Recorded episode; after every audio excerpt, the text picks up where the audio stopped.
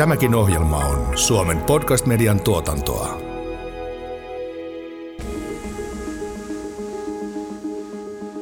Miten kunnat saisivat säästöjä aikaan digitalisaation avulla? Tässä jaksossa annamme konkreettisia vinkkejä ja keskustelemassa on hallintotieteiden tohtori ja FCGn konsultti Eero Laesterä. No kyllä ne suorat säästötkin on ihan todellisuutta, että, eli kyllä väistämättä on tullut säästöjäkin. Mutta sitten tietysti meillä saattaa olla joitain sellaisia asioita, joita on kivempi tehdä digillä ja silloin, silloin näissä asioissa voi olla myös niin, että, että on tullut kustannuksia lisää. Nyt keskustelua jatkaa jakson toinen vieras. Helsingin kaupungin digitalisaatiojohtaja ja Forum Virium Helsingin hallituksen puheenjohtaja Mikko Rusama – tämä on niin kuin varmaan se asia, josta pitäisi enemmän niin kuin keskustella, että, että muutoksella on hintalappu. Kuuntelet kahdeksan oppia kuntien digitalisaatiosta podcastia. Sarjan juontaa Tom Holmroos, tietojohtaja Kuntaliitosta. Podcast on suunniteltu ja toteutettu yhteistyössä Kuntaliiton ja kunta- ja hyvinvointialuetyönantajat KTn kanssa.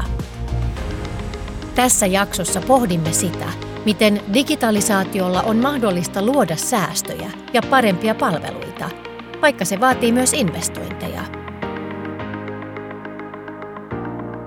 No entä Mikko, vähän toisinpäin, että mitä hyötyjä digitalisaatiosta tulee muutakin kuin pelkkä rahallinen säästö?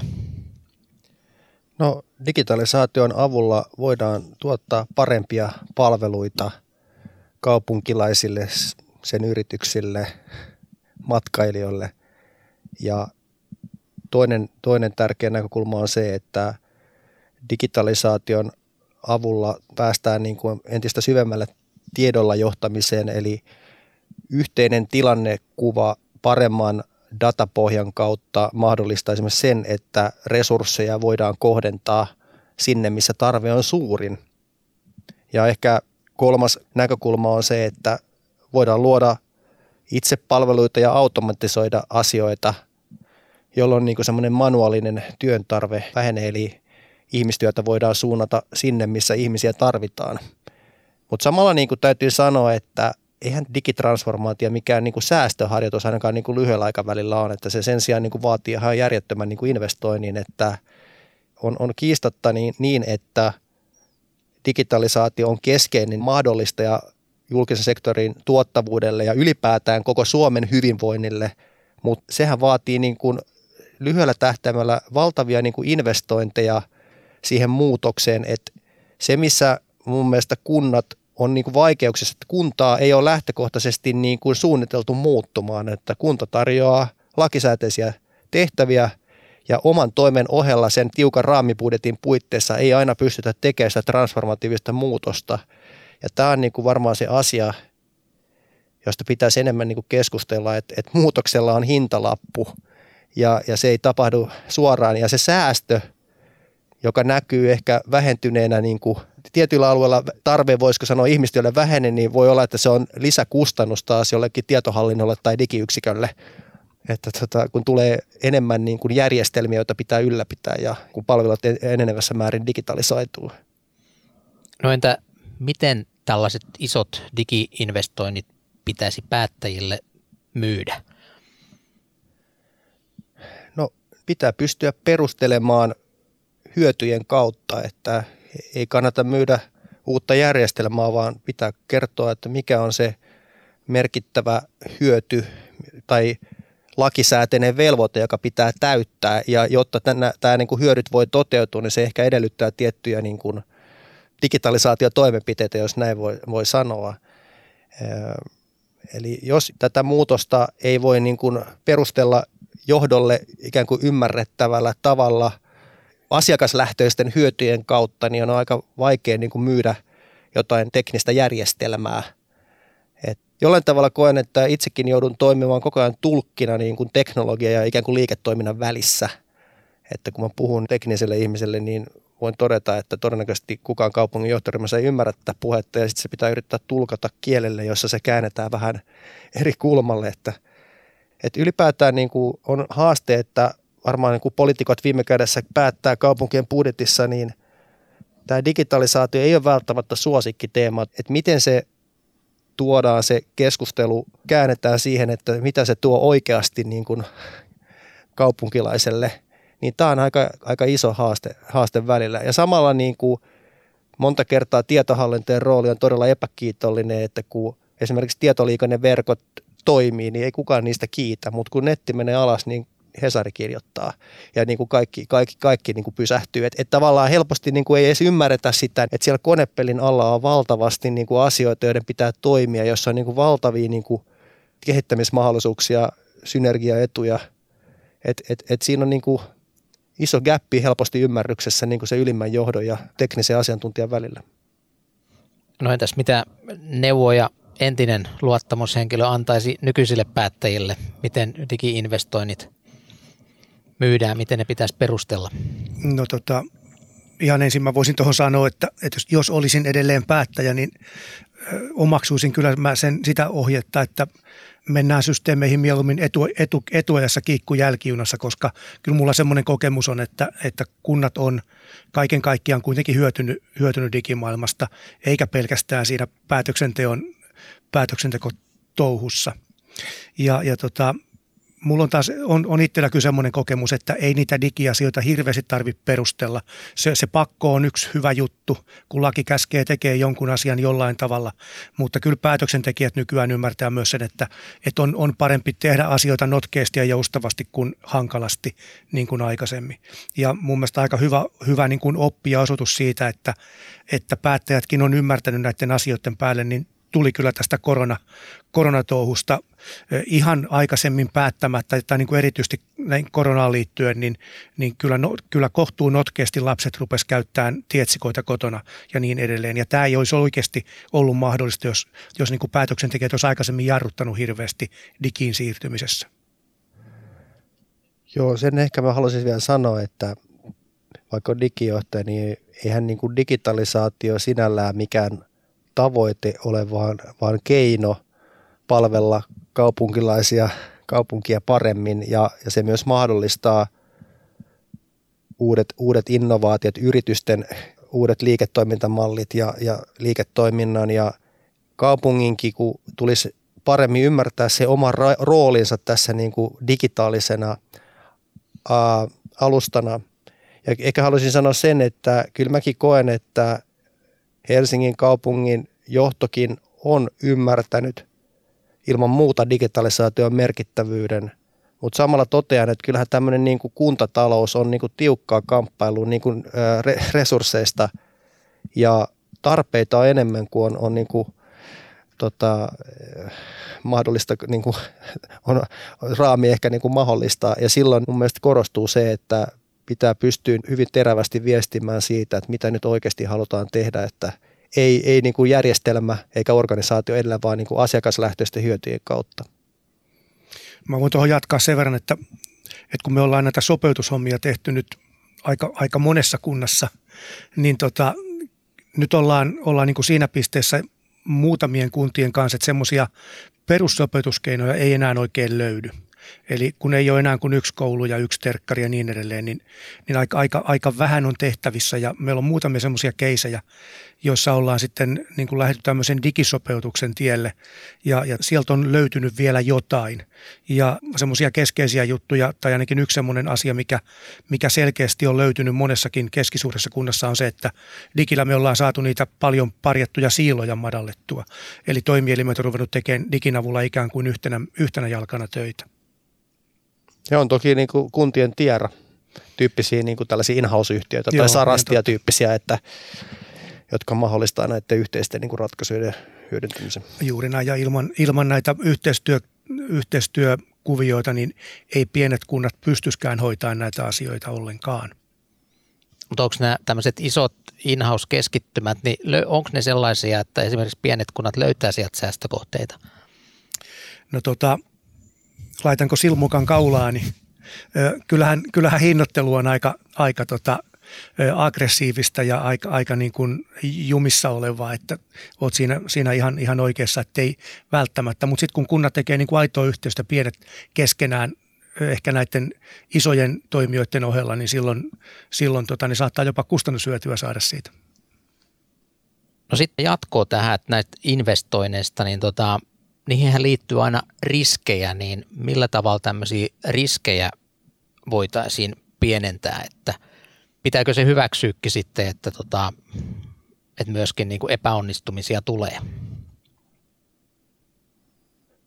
No sen voi todeta, että mä en nyt muista ihan tarkkaa, tarkkaa prosenttilukemaa, että jos katsotaan ylipäätään ohjelmista projekteja, niin iso osa niistä epäonnistuu ihan niin kuin tilastojen mukaan. Ja, ja niin kuin, siis se ei nyt, tämä on niin tämmöinen yleinen niin kuin havainto, että isot, isot projektit on niin kuin vaikeita ja aina on epäonnistumisen riski. Ja, ja tota, ehkä niin kuin, kun ajatellaan tällaista projektin johtamista, niin tavallaan se projektin johtamisen malli, että, tai me, me puhutaan niin kuin Helsingin kaupungilla, että meillä on tämmöinen niin kuin digitalisaatiosalkku, jossa on, on projekteja, joita voidaan niputtaa ohjelmiksi, niin tavallaan se muutoksen johtamisen malli, jossa niin kuin määritellään selkeästi projektille tavoitteet, se, että mikä on valmiin määritelmä, minkä mittareiden kautta edistymistä seurataan ja tapahtuu poikkeamia tästä suunnitelmasta, niin pitäisi olla kyky niin kuin reagoida siihen niin kuin ongelmaan riittävän ajoin ennen kuin on Titanic niin kuin rysäyttänyt jäävuoreen. Ja samalla niin kuin havainto on, että se ei poista sitä, että silti jotkut projektit on ihan sikamaisen vaikeita. Että jos on 35 vuotta vanha järjestelmä, niin sen uusiminen on vaikeaa. Että silloin on jo varmaan joku syy, miksi ei ole sitä uusittu aikaisemmin. Tämä ehkä esimerkki on nyt ihan reaalielämästä. Että vaikeat osat on vaikeita ja, ja tota, niihin liittyy aina riskeitä ja, ja tavallaan niin kuin – niitä pitää pystyä niin kuin mitigoimaan matkan varrella. Ja, ja tota, jos ajattelee sitten toisesta näkökulmasta, niin puhutaan paljon tällaisesta niin kuin ketterästä kehittämisestä. Pitäisi tehdä asioita pienemmissä palasissa iteratiivisesti ja, ja oppia niin kuin nopeasti siitä et, ja, ja niin kuin korjata suuntaa. Et, et jos ajattelee tästä kokeilutoimintaa, niin siihen sisältyy myös se, että ei se asia aina niin kuin ole, ole tota onnistunut, mutta jos siitä opitaan, niin se voi olla silti ihan hyvä juttu, että se tuli tehtyä. Et, et mä näen, että mitä pitäisi kuntien pohtia, että kun on iso muutostarve, niin voidaanko se pilkkoa pienempiin kokonaisuuksiin, jolloin niin kuin se ei ole niin iso ongelma, jos se pieni kokonaisuus epäonnistuu versus viiden vuoden projekti niin kuin epäonnistuu. No joo, tässä on taas, taas niin kuin selvä ero on isoilla ja pienillä, että isoilla on panoksia kehittää isoille omia järjestelmiä, puhutaan nyt vaikka näistä terveydenhuollon systeemeistä, jotka nyt ei ole ihan nepparin mennyt. Ei, ei omina, omana työnä eikä ostopalveluina, mutta tota, noin keskisuuret ja pienet kunnat ostaa ja ottaa projekteissa aika paljon valmista tavaraa. Ja, ja tota, silloin järjestelmät toimii, että ne ongelmat tulee ehkä enemmänkin siitä, että et, et pystytään se oma, oma työ sitten sopeuttamaan niihin järjestelmiin. Ja sieltä on tullut niitä kitkoja, mutta itse softat on toiminut kyllä kohtuullisen hyvin pienillä. Mutta tämä onkin tärkeä pointti, että usein ei se välttämättä ole se tekninen järjestelmä, joka on niin kuin ongelma, vaan kun se pitäisi kytkeä siihen toiminnan muuttumiseen ja se myös liittyy monta kertaa kulttuurin muuttumiseen. Että kyllä niin kuin monta kertaa isossa muutoshankkeessa se tekniikka saattaa ollakin se helpompi juttu, mutta että miten se saadaan se toiminta muuttumaan, niin se voi olla paljon vaikeampi osa. Että tota, että tämä on, tämä on tär, tärkeä niin kuin asia ottaa huomioon, että jos, jos vaan katsotaan tekniikkaa edellä, niin usein se on se pienin, pienin murhe. Kahdeksan oppia kuntien digitalisaatiosta podcast. Eero, kun olet nyt näitä toimenpiteitä tehnyt ja seurannut nyt useita kuntia talousasiantuntijan näkökulmasta, niin minkä tyyppisiä oppeja tai neuvoja sinulla on, on antaa, että mi- miten digitalisaatiolla voisi saavuttaa säästöjä? No kyllä niitä, ihan tietysti ihan niitä perusasioita on kaikki työkaluohjelmat, joita on otettavissa käyttöön, niin ottaisin käyttöön. Ja, ja meillä on jopa sellaisia kuntia, joissa O365 ei, ei ole käytössä siellä jossain päin. Kyläpäälliköt liimaa ja leimaa vielä asioita. Että kyllä nämä ihan, ihan perusasiat täytyisi, täytyisi ihan ensin, ensin pistää kuntoon. Ja niin kuin sanoin tuossa alussa, niin mieluummin etupainotteisesti kuin sitä jälkijunassa. Mutta se, että, että nyt meillä on muutamia tapauksia ollut, aika isossakin kaupungeissa, jossa ollaan tässä digissä ikään kuin toisella kierroksella jo. Ja, ja ensimmäinen kierros, kun on, on lähdetty tekemään jotain asioita diginä, niin on unohdettu poistaa se vanha, vanha työskentelytapa, eli ollaan, ollaan niin kuin tehty täysin päällekkäistä hommaa. Ja nyt sitten on mielenkiintoista katsoa, että kun ollaan ikään kuin toista sukupolvea tekemässä, niin poistuuko se, se, se toinen sieltä sitten alta pois. Eli tämmöinen päällekkäinen ratkaisu täytyy pystyä poistamaan, niin mä uskon, että, että maailma pelastuu. Helsingin haastet on varmaan osin niin kuin erilaisia kuin pienien kuntien. On hyvä ymmärtää historiasta se, että ennen vuotta 2017 Helsingissä oli 30, yli 30 itsenäistä virastoa, joilla oli hyvinkin paljon erilaisia teknisiä ratkaisuja käytössä ja vuonna 2017 muodostettiin tämä neljä toimialaa ja keskushallinto, jos näin voi sanoa. ja meillä on siis valtava legacy-portfolio, erilaisia sovelluksia, 900 järjestelmää ja on selvää, että siinä on niin kuin liikaa. Ja samalla niin kuin yhdenkin järjestelmän alasajo on niin kuin helposti aika tuskasta hommaa. Että pitäisi ymmärtää, että ketä se palvelee tällä hetkellä ja mi- mi- miten se tarve täytetään sitten jatkossa, jos tämmöinen järjestelmä aletaan aasia. Ja vaikka ne olisi päällekkäisiä, niin ei se ole niin kuin helppoa tehdä niin kuin migraatioita välttämättä. Eli helppo nyt sanoa, että pitäisi päästä niin kuin päällekkäisistä sirpaleisista ratkaisuista siihen, että olisi enemmän niitä yhteisiä alustoja, komponentteja, mahdollistajia. Ja tämä on niin kuin helppo sanoa ja vaikea toteuttaa.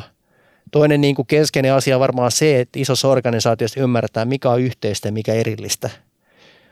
Et, et niin kuin mun mielestä hyvin järkevä päätös Helsingin kaupungilla on ollut se, että keskitettiin niin sanottu digitaalisen perustan palvelut – eli infra- ja perustietotekniikan palvelut. Eli vuoden alussa yli sata ihmistä niin kuin tuli tähän niin kuin uuteen, uuteen digitalisaatioyksikköön ja sen digitaalisen perustan nettobudjetoitun kokonaisuuteen ja sinne siis siirtyy ihmiset ja rahat, niin sekin niin kuin itsessään niin kuin edesauttaa sitä, että, tai parantaa tätä kokonaisjohtamista ja mahdollistaa sen, että niitä voidaan purkaa niitä päällekkäisiä niin kuin ratkaisuja. Että niitähän riittää.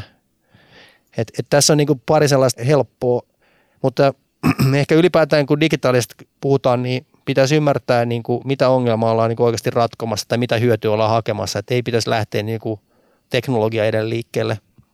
Tämä on myös ehkä semmoinen kolmas, kolmas asia.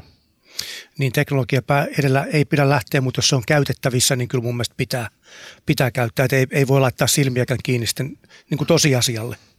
Mutta siihen mä kommentoisin näin, että uh, full with the tool is still a fool, eli se, mikä mun mielestä helposti mennään harhaan, että ajatellaan, että kun ostetaan tämä niin kolmas, 31. järjestelmä, että se nyt muuttaa kaiken, eli jos ei niin kuin, on il, ilmiselvää, että paljon nämä digitaaliset työkalut ja alustat helpottaa, mutta mut se, se voi myös vaikeuttaa, että, että kun helposti kuvitellaan, että kun ostetaan vielä tämä yksi ratkaisu, niin sitten tämä niin kuin muuttaa peliä, mutta että pitäisi samalla myös päästä eroon jostain niin kuin vanhasta, että helposti niin kuin, vähän niin kuin standardointityössä ajatellaan, että kun nyt on yhdeksän erillistä standardia, että luodaan se kymmenes, niin sen jälkeen onkin kymmenen erillistä standardia, että ei, että ei se suinkaan niin kuin poista niitä vanhoja tapoja toimia. Että ja sama pätee vähän näistä työkaluista isoissa organisaatioissa. Ja ei ehkä aliarvioida se niin kuin vaikeus, mikä liittyy siihen, että niin kuin poistetaan ne vanhat ja, ja tota, myös, että se, henki, se toiminta oikeasti muuttuu, ihmiset oppii käyttämään sitä ja – näin. Joo, nä- näinhän se on, eli monasti on käynyt niin, että kun on tullut joku uusi tehtävä tai sääntely, niin se on joko ratkottu sillä, että on otettu uusia työntekijöitä tai sitten ostettu uusi tietojärjestelmä, eikä ehkä mietitty sitä, että voisiko toiminnalla, toiminnan muutoksella myös jotain, jotain saavuttaa. No joo, mä nostaisin oikeastaan myös tähän vielä, kun ollaan nyt investoinnistakin puhuttu, niin tota, niin se varmasti on näin, että ICT-puolella digitalisaatio ei ole säästökohde eikä kustannus, vaan se tulee edelleen kasvamaan ja, ja säästöt tulee pitkällä juoksulla jostain muualta. No ei toi noin yksi oikosta, että on ihan valtavia säästöjä saatavilla esimerkiksi sitä kautta, että kilpailutetaan vanhoja sopimuksia – ja kun on iso organisaatio ja kymmenen vuotta vanha sopimus, mä voin luvata, että todennäköisesti tulee niin kuin paremmat hinnat ja sitä kautta tulee säästöjä.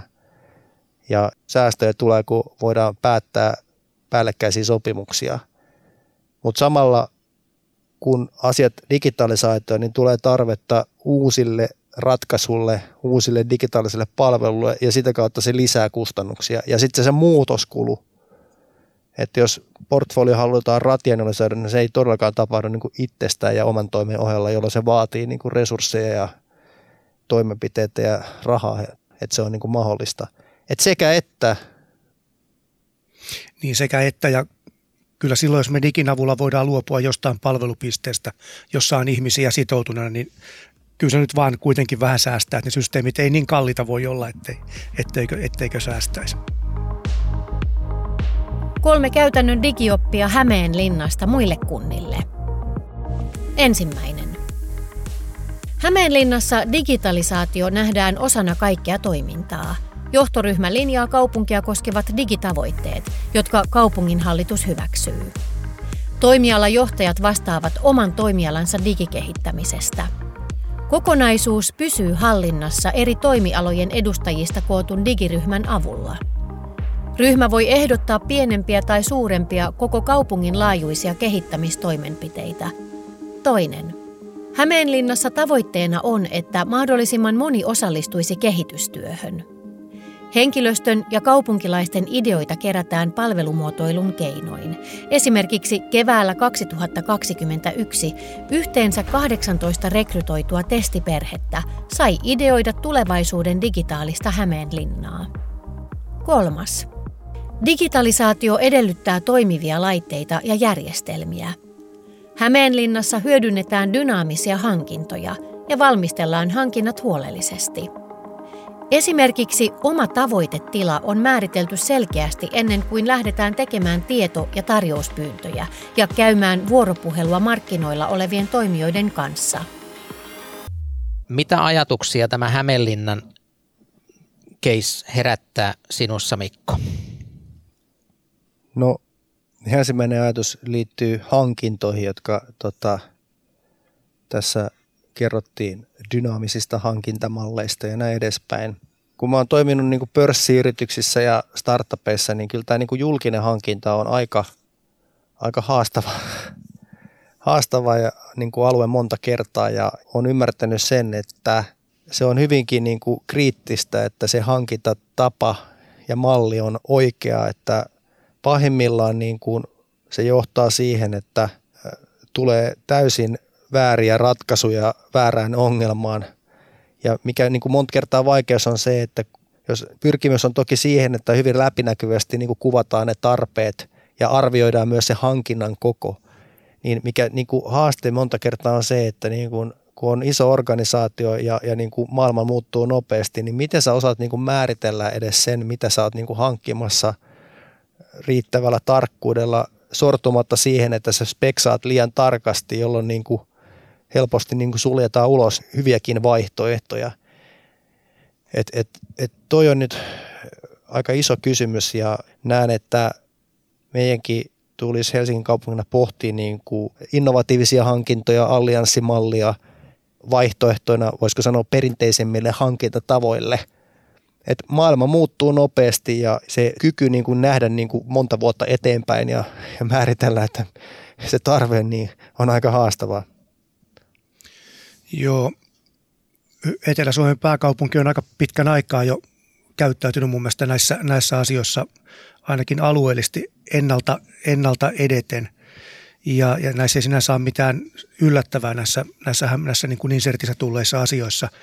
Varsinkin kun muistetaan se, että Sarastian kotipesä taitaa olla siellä Hämeenlinnan, Hämeenlinnan kaupungin Uumenissa yhdessä Porin kanssa, niin tämä on mun mielestä johdonmukainen, johdonmukainen juttu juonikokonaisuuteen. Kahdeksan oppia kuntien digitalisaatiosta podcast. No niin, nyt ollaan keskusteltu digitalisaatiosta, mahdollisuuksista ja säästöistä, niin mikä on mielestäsi tärkein asia, Mikko, jonka kuulijan tulisi muistaa tästä aiheesta? No ajattelen niin, että digitalisaatio ei ole tavoite, vaan keino kunnille luoda parempia palveluita.